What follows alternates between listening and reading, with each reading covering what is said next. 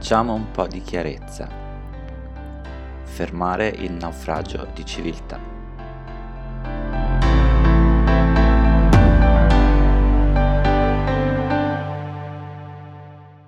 Dal 2017 per la Val di Susa transitano migliaia di migranti che tentano di passare le Alpi per raggiungere la Francia.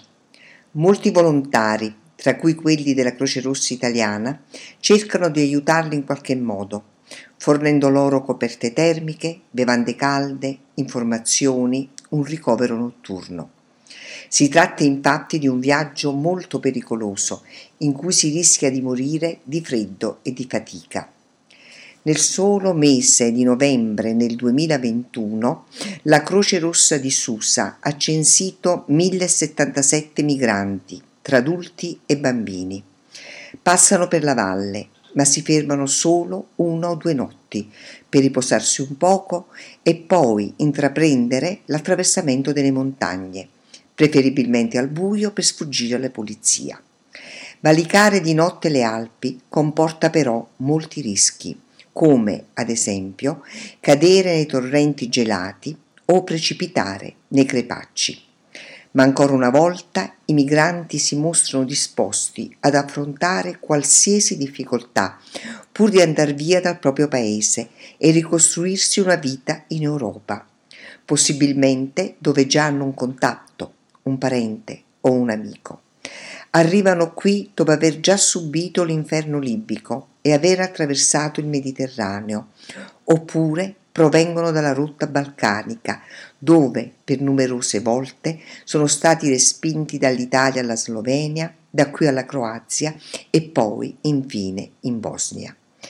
E in questo caso si tratta di intere famiglie, spesso numerose e con bambini piccoli.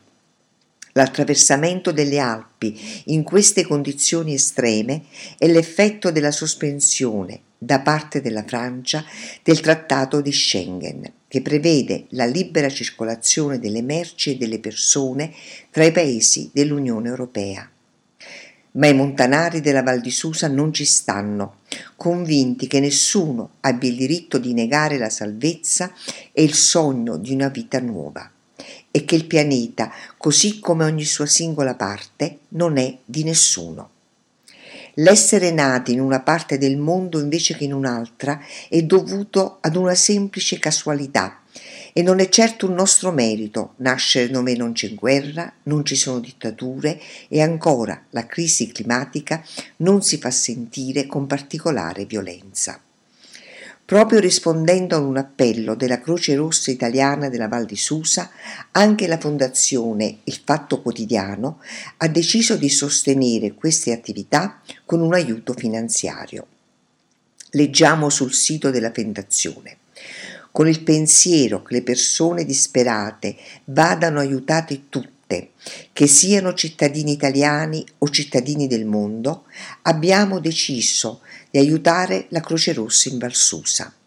La fondazione contribuirà direttamente con una donazione, ma in aggiunta partiamo proprio oggi con la raccolta fondi per la fornitura di kit di assistenza con cibi autoriscaldanti e coperte termiche.